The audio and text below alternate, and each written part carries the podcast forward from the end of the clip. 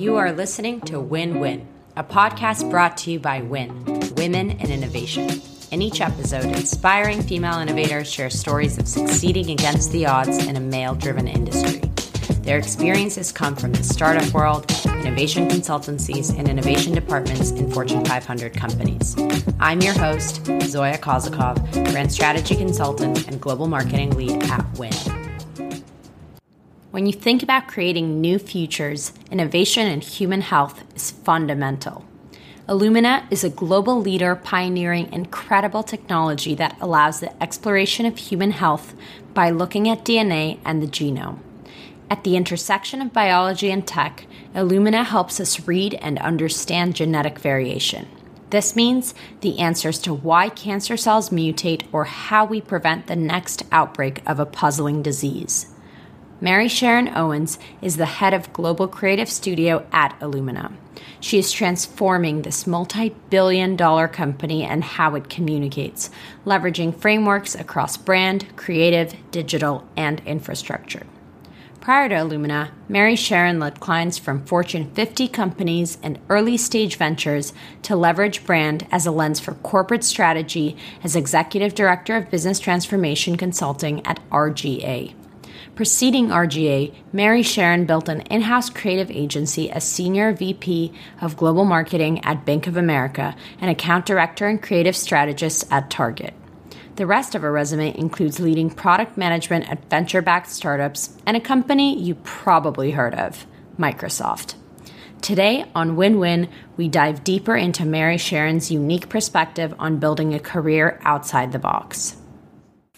Hello, and welcome to the Win Win podcast. We are so happy to have you here today. Hi, Zoe. It's good to be here. Um, so we can just uh, dive right in. But before we dive into your current role as head of Global Creative Studio at Illumina, why don't you tell us a little bit about your background and where you're from and uh, what you actually call home? Sure. So um, my background, uh, I feel like it's kind of zigzagged across, you know, some disciplines, domains, and industries um, which I'm really grateful for. And I think that even includes, you know, being born and raised in Minnesota, uh, two houses down from a farm, going to school in Boston, you know, then kind of going from West Coast to East Coast, back to the West Coast right now throughout my career. And I think I'm just really grateful for those experiences because I think it gives you a set of hybrid skill sets, um, both in terms of just your your character strengths, your personality, your ability to kind of interact with other people, um, but also just learning new technical skills too. So I think when it comes to my my professional career, you know, even back when I was at Northeastern, you know, there was a mandatory co-op program in the School of Business, and so, you know, I had a, a co-op in accounting. Realized I didn't want to do accounting for a career. Then I went for a startup in South San Francisco, and that's really kind of where my love of tech and startups really came to life. And I ended up doing my final co op at Microsoft, which then took me to Microsoft full time in product management. And while I was there, I primarily focused on early stage ventures. Um, so you'd be given, you know, a couple million dollars and you would have six months and you had to achieve the objectives. And so it was a little different than like Office or Windows, which were a little more established at the time. But again, it just kind of kept fueling this love I had for building things that were new and seeing if it would work and seeing if people would actually buy them. And so um, that took me to Microsoft's R&D Center, which then took me to joining a real venture-backed startup uh, called American Well at the time, which was at the frontier of telemedicine, and it's actually still around. And I just, you know, I remember like our first product's name was um, Online Care Anywhere.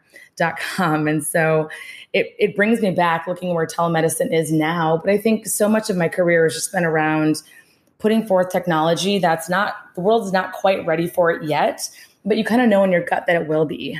After being in high tech for so long, omni-channel hit, you know, the whole idea of omni-channel marketing, technology, software ecosystems started to become a real thing in retail and e-commerce. And Target um, Corporation was pulling in people from high tech to work um, in Target on brand and on creative. And that's really where my love of creative started and just kind of understanding how to use brand as a lens for business um, and almost like a set of decision criteria for making everything from marketing campaigns to capital investments. And, you know, I think it works. You know, there's a reason why people love to buy toilet paper and Tide from Target. Um, and I think that word love is really earned and it's really by design. And so I kind of took that love of tech and creative into med device. Um, for a couple years, I set up a creative studio at Bank of America and a $14 billion tech organization, which was a really fun transformation. That brought me to RGA, where I helped stand up the business transformation practice there. And I got to work with some of the most brilliant creative and analytical and design minds, uh, I think, in the industry.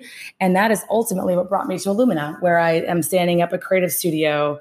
And our focus really now is just about leveraging creativity and digital and brand to advance the positive progress of genomics to really make it useful for all and to invite more leaders into the field of genomics. That is one heck of a career trajectory. So, when you look at client side versus agency side, where do you think more innovation happens and how do you go about evaluating that? Oh, that's a great question because I have certainly bounced in between. I actually think innovation can be found anywhere. You know, I really believe that innovation is just really taking the brilliance of the diversity around you when it matters the most. And so you can find innovation in startups and in early stage ventures. And I think you can also find it within sustainable businesses, right? So, for example, you know, Bank of America is a, Fortune 10 bank, right? You know, it's a huge financial system. If anything happens to Bank of America, the world's financial systems will literally be in crisis. And so it would be easy to assume that it's a highly regulated environment and things have to go in a certain order. But I think even within a company like that, there is so much opportunity to think differently, bring new ideas to the table. And when you bring an iBanker, a creative director, a software engineer, and someone who's brilliant at client services and put them in a room together and give them a challenge to deliver something that distinguishes the bank from other companies, that's innovation. And I think it's just as innovative as coming up with, you know, online care in 2009. You know what I mean? do you believe that there are any sort of hard or soft skills that that have been important to not just you know everybody's success but that have been important to yours yeah i think what's important i think some of it comes down to the speed of which you achieve that value right so i think um, when you're in consulting you're working so fast and you're working with other people that are working at the same speed. And it's all about coming up with the best idea based on the research, based on what the competitive landscape is telling you, and what you really believe your client needs to win.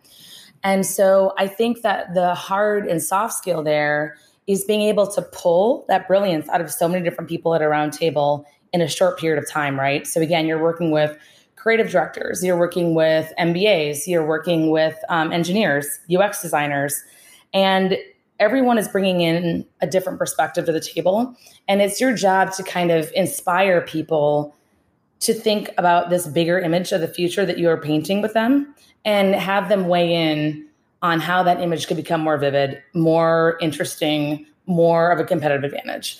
I think that in the business side, on like the more corporate side, it's about taking that image and it's almost like you're making it consumable for people who may not have been there when the idea was formed, people who may be overwhelmed, right? I mean, sometimes coming into a room with a really flashy deck and a brilliant idea, it's just overwhelming to people who feel they're so busy.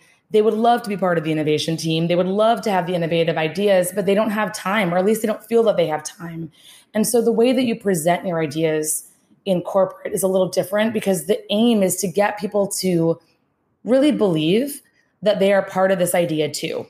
It's not just in consulting where you're like, this is the idea and it's perfect. I think in the business world, the hard and soft skills are active listening, right? So it's presenting your idea in a way where it doesn't feel like it's baked.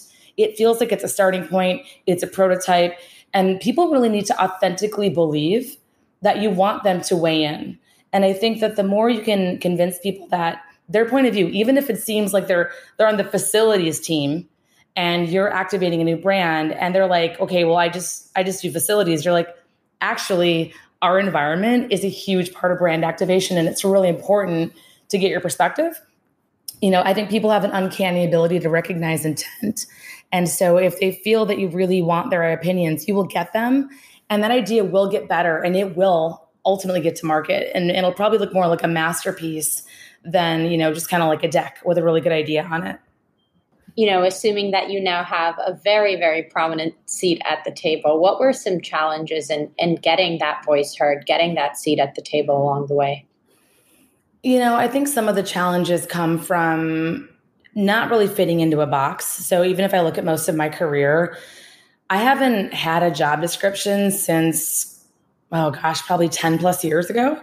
I've created my jobs. And I think that in doing that, it's a longer conversation, but it's a conversation that's always about your value, right? So when I was at Target, for example, and I was on the technology strategy and innovation team, the creative studio was looking for people to help them with tech, right? So Target is exceptional at branding. And, and back at this point, the Target catalog, the baby catalog, the wedding catalogs, I mean, what Target was doing with print and traditional out of home advertising was exceptional. Digital was just a new way of working and it was somewhat intimidating, right? So they they wanted someone with a digital background, but I didn't know anything about creative, not in the way that I understand it now. And so by explaining, like, look, I don't know a lot about, you know, advertising, but I do know a lot about software development and I know a lot about startups and I know how to take $4 and invest it into something that will become a multi-million dollar business. And so I think it's just like when you're articulating your value to people, it needs to be presented in a way where they really understand how that value is meaningful for them and will very clearly help them achieve their business objectives. And so I think when you do that, that's kind of how you can forge your own path to get to the table so that by the time you're at the table, the bigger round table, right? You're a little sturdier and you have more of that confidence because confidence comes from knowledge. But you're there because of the value. And the reason I say that is because I think sometimes you can have a certain job title and have a certain career that's very deep, right? Like you've only worked in corporate strategy. Like you went from corporate strategy to management consulting back to corporate strategy. And that can, that's another way of doing it. But I think that for me, um, the, both the win and the challenge has been, it's kind of hard to put me into a box. And so I kind of have to create my own seat at the table. And I think that I've been creating my own seat at the table even back when I was a senior manager. So tell me about a time when you received a no trying to create your box or trying to do something in your career and and suddenly that changed the course of your life or at, in the very least the course of your career. I've been told no and I and I'm not saying this with hyperbole probably every day. And I kind of have this belief that if you're putting forth an idea and there's not a risk that you might actually be fired for it, it's probably not a good enough idea. And I know that sounds dramatic, but I think that's actually where a lot of my value comes from is that the ideas that I'm putting forth are pretty provocative. I mean, even when you look at when you look at the idea of building a creative studio within a genomics company, right? Some people would say, well, it's it's STEM, right? It's science, it's the absolute truths. Creativity is all about literally not having the right answer. Like there are no right answers in creativity in the way that they are in the hard sciences. And so some people would say there's really no place for that. And I would say there's this is literally the place for that. Because if we can start to bring in designers and creatives and people who can take the science and not only design more conversations around the science so that the science is more understood outside the echo chamber of genomics and STEM, and it's more understood by the population, which ultimately will help put us in a place where people understand the value of testing. They will start to advocate for genetic testing the minute that one of their children is diagnosed with a rare undiagnosable disease, they will start to advocate for genetic testing when they're diagnosed with cancer as the first thing. That's really meaningful. And so I think that when you're told no, I think the first thing you want to do is just understand where is that no coming from because everything's a discussion. And sometimes when they say no, it's it's fair because it's not a good idea yet but I think it's just always about coming back down to the value and being able to work with someone and say, okay, well, tell me what it is that that is making you say no. And okay, okay, well, help me unpack that further. And then you're thinking, oh, okay, well, actually, this is my response to that. I'm so glad you said that. And I think together you just sharpen the idea until it's a really good idea. So I did want to ask more about Illumina, of course. And so, uh, for those who don't know, you worked with Illumina on the agency side. So, as part of your work with RGA Business Transformation, and you delivered their new master brand and ultimately their go-to-market strategy. So now you head up global creative studio there. So going further into it, what does a creative studio at a global leading genomics company look like? Oh gosh, it is uh, very colorful and very bright, vibrant and very diverse. Um, so we are standing up a studio that is essentially comprised of verbal designers, visual designers, um, MBAs, management consultants, PhDs, um, journalists. Um, we literally had a woman who had a PhD from MIT and was also had written for the LA Times. And so we have brilliant software designers. Um, we have people who have built incredible design systems. We basically think about the broader corporate strategy for the company, right? So when you think about the role that genomics plays in the clinical space, it's everything from research, right, to the application of genomic testing on the consumer side. And so within that spectrum, there are a lot of places that you are building your ecosystem against, like literally the ecosystem our products. When you think about the sequencers that we built, the software that is built within the sequencers to help the data flow and become more relevant to the application of data, down to like literally the way that the boxes look and the way that the software is designed. And that needs to match our website and all of our other interactive experiences because anytime that someone's interacting with Illumina, it needs to feel uniquely Illumina and it needs to deliver on that active purpose, which is fundamentally to drive the positive progress of genomics to make it useful for all. And so when you think about the world of design and advertising, whether it's on the agency side or the corporate side, there's kind of that spectrum of novelty to strategy. And with every experience and opportunity, you have an opportunity to think about where do we want to fall on that spectrum in order to get more people into our ecosystem and keep them there, right? And help them have our customers even join our ecosystem and broaden and build it with us. So within our creative studio, we do everything from the omni-channel marketing campaigns, which are pretty straightforward, to like, you know, when a product launches, there's a campaign about that, there's industry events, there's really, really cool swag. And then we also do um, we're working very, very closely with our product design teams on experience design. And we're in the process of redesigning Illumina.com and the interactive experiences that are all around it. So, a lot of what we're doing, I would say, is fundamental ecosystem development where you're thinking of a touch point and a consumer, and you're thinking about the value within. And then from that value, you are building experiences around it, leveraging design in all forms to do so. So, then how do you believe that the Creative Studio accelerates innovation for the field of genomics? I think it's just making gen- genomics more accessible for all. So, I think if you have, if you come from a background in molecular biology, you understand genomics, right? You understand the language of it, you understand how it can be used, you understand the power of it. Um, I think even with COVID this year, right? I literally remember getting a text. I was in New York and I got a text from one of my colleagues and said, you know, we're trying to get one of our boxes over to Wuhan, China. There's this bug that everyone's freaking out about. And I, at the time, there was no talk of coronavirus, there was no mention of COVID, but we were at the front lines of this thing, trying to sequence this bug and try to understand its entire genome in order for us to get ahead of it and start to understand what it was doing within the human genome. And then ultimately, of course, that's the information that you need to get to a vaccine. And so again, within the world of genomics, everyone understands that. I think that when, you know, I was talking to friends in New York and doctors at New York Presbyterian, they're at the front lines of this thing from a completely different perspective and understanding what was happening with the science was a tremendous comfort because this was this was an overwhelming experience for everyone certainly the healthcare system but knowing that science was working hand in hand with tech knowing that we were able to get more information on people's health than we ever have in history. I mean, the last time we've had a pandemic, we didn't have technology at the scale. We didn't have data architecture at the scale. We didn't have communication channels at the scale. So, getting so much information about humans, this bug, how they were interacting, um, was it's as important to get to a vaccine as it is to communicate to other people what's happening. So, design plays a big role in that. And the Creative Studio played a role in helping to get the word out and helping to understand what we were doing with COVID, what was happening with COVID, how these research institutions were sequencing and what all that what all that really meant. So I think there's a lot around designing conversations where genomics doesn't feel like it's this kind of ethereal thing that only scientists and technologists understand.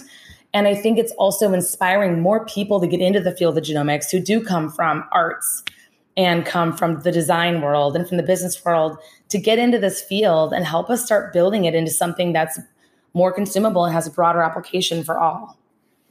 Amazing. So, as you sit on the leadership team of this multi billion dollar company and you are in the room pitching these things, having these conversations, how many women would you say are in the room around you? you know, it's it depends, right? So if we're talking about the product and the development side of the house, it's I'm often one of the only women in the room, um, and certainly one of the only women of color. So I would say often, whether it's at Illumina or just within the field of genomics, or, or quite frankly, even on the agency side, I'm often the only woman of color at my pay grade, which is disappointing. You know, I think that's disappointing, and it's also a little daunting when you think about the weight that comes with that. So, what, but I think it just comes back to, and I really do mean this. It comes back to me being 23 years old, and you know, working in a startup, and Bill Gates is like, I have this idea. I want to see how it works in the wild. Your team has $40 million. You guys have six months to do it. They stack ranked a team. And we, there were no blueprints. There was no path. There was no brief. It was literally that. And we had to go figure out a brand new service and bring it to market. And I think in the process of doing that, you're constantly just talking to people and helping them understand what your idea is, asking them to sharpen your ideas with you. And then together, you're bringing bigger and better ideas to market. So I still take that very similar approach. You know, I, I have a hunch. I, my intuition tells me something. My wisdom tells me something. My experience tells me something. And I start texting. I start picking up the phone. I pull up with someone at a bar over drinks, socially distanced now. And I'm just like, hey, what do you think of this idea? Because this is what I think. What do you think? And I really do believe that you'll always get to the right ideas if you take that approach of it's a sharpening exercise. It's not about pitching your idea and hoping that someone says yes. It's always a sharpening exercise because I believe that everything is a prototype. Brands are prototypes, products are prototypes, your business model is a prototype, your organization is a prototype. And if you treat it that way, I think it helps get people out of this mode of like, was it a good idea or a bad idea? Do you say yes or do you say no? Will you pay this much for it or will you pay? It's just like things don't have to be so binary but you can still be structured and methodical in terms of the order of operations that you're getting the information you need to get something to market. Statistically, you've made it against the odds. What impact do you think you would have had if you did have role models in the room that looked like you, that sounded like you, that were, you know, maybe of color or the same gender as you? What value do you think that would have brought to you along the way?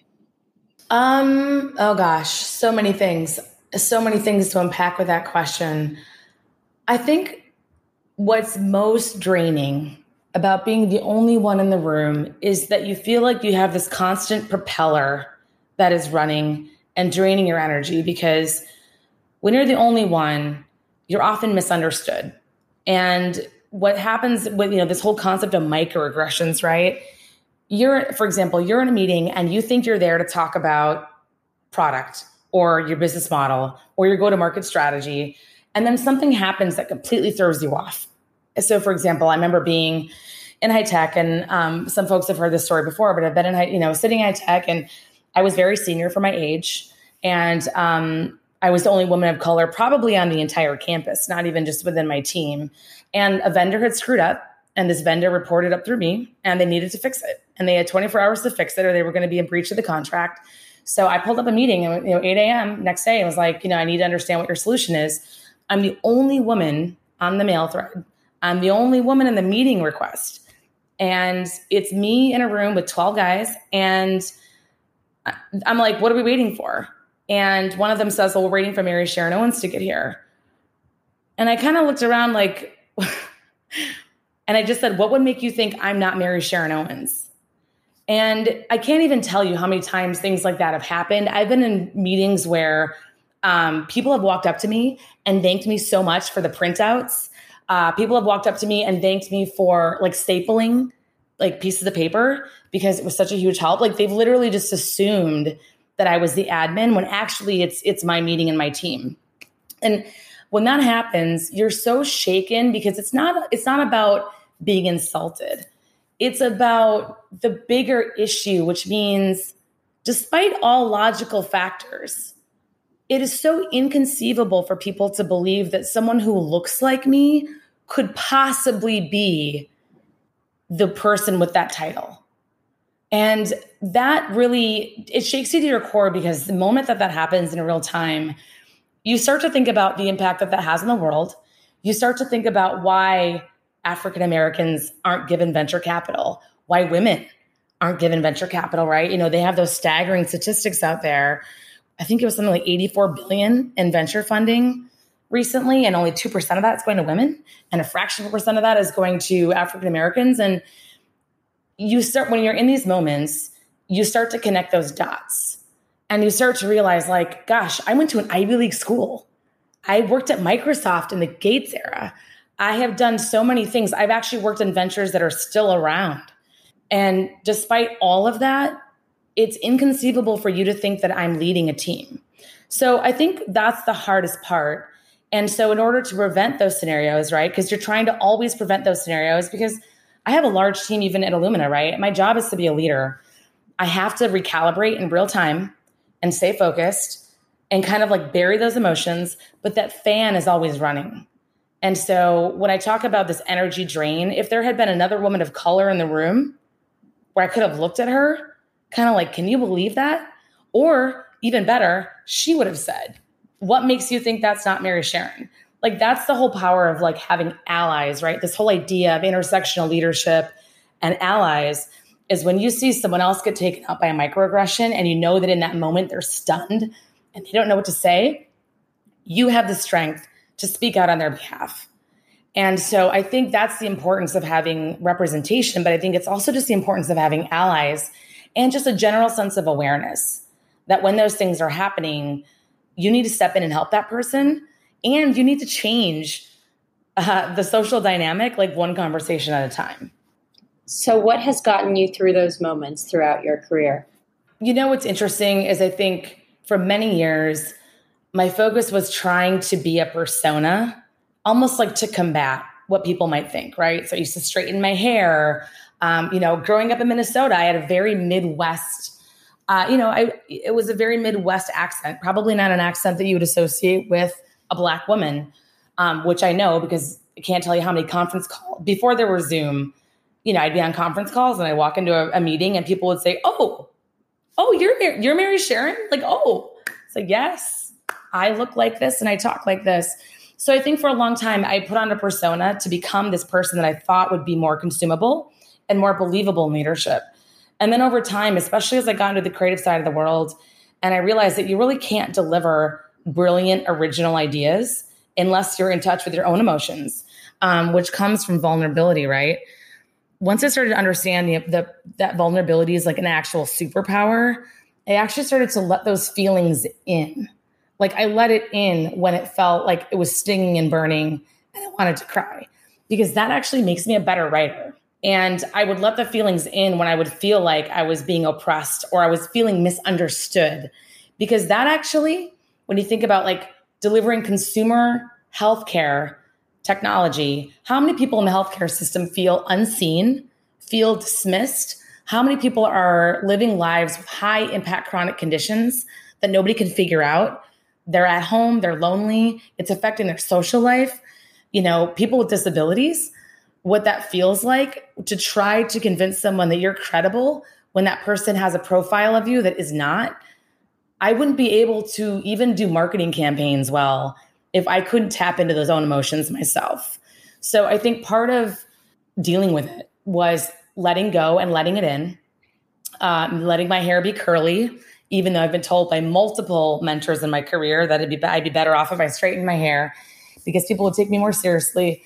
But I think all of that has made me a better creative leader, especially in a global economy when you are trying to bring completely different personalities and profiles to the table and make sure that every single person at that table feels seen and feels respected and feels valued.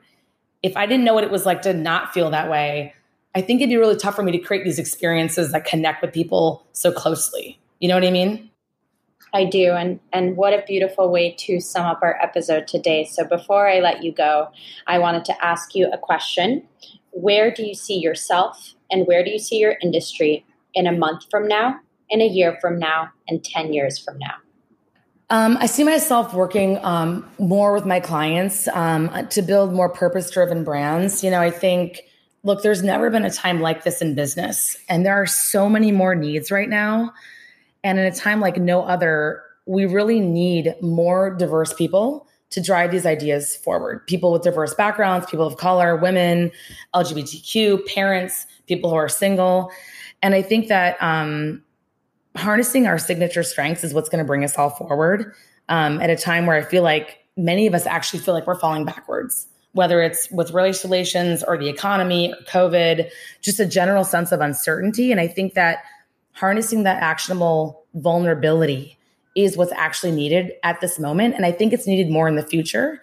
So I think for me, where I see myself in a month from now or in three years from now is helping other people really harness that actionable vulnerability and do it in a way where people are creating something truly new because COVID has laid a lot of things bare for us.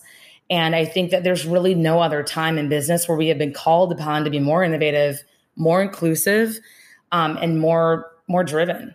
And so that's really where I see myself. I think where I see the industry, hopefully, is that we're bringing more empathy to science and tech, and we're bringing more of the human side of design and the purpose to tech. Because I think tech, just like anything else, it has the power to be incredibly helpful and it has the power to be incredibly destructive. And so there's a difference, right, in technology with being a passive relayer of information, of genomic information, and being a company that is an active participant in the positive progress of genomics, right? To make it useful for everyone. And so I want to see more of that. And I believe very much so that as more people get into these fields from backgrounds that are unexpected, we're going to see more of that. Well, thank you so, so much for your time, Mary Sharon. We really enjoyed having you here on the Win Win podcast. Thanks, Zoya, so much. It's been fun. Thanks for listening to Win Win, brought to you by Win, Women in Innovation, and myself, Zoya Kozakov. If you enjoy this podcast, subscribe wherever you get your podcasts and visit womeninnovation.co to learn more about our organization, programming, and other opportunities. And remember, when women innovate, we all win.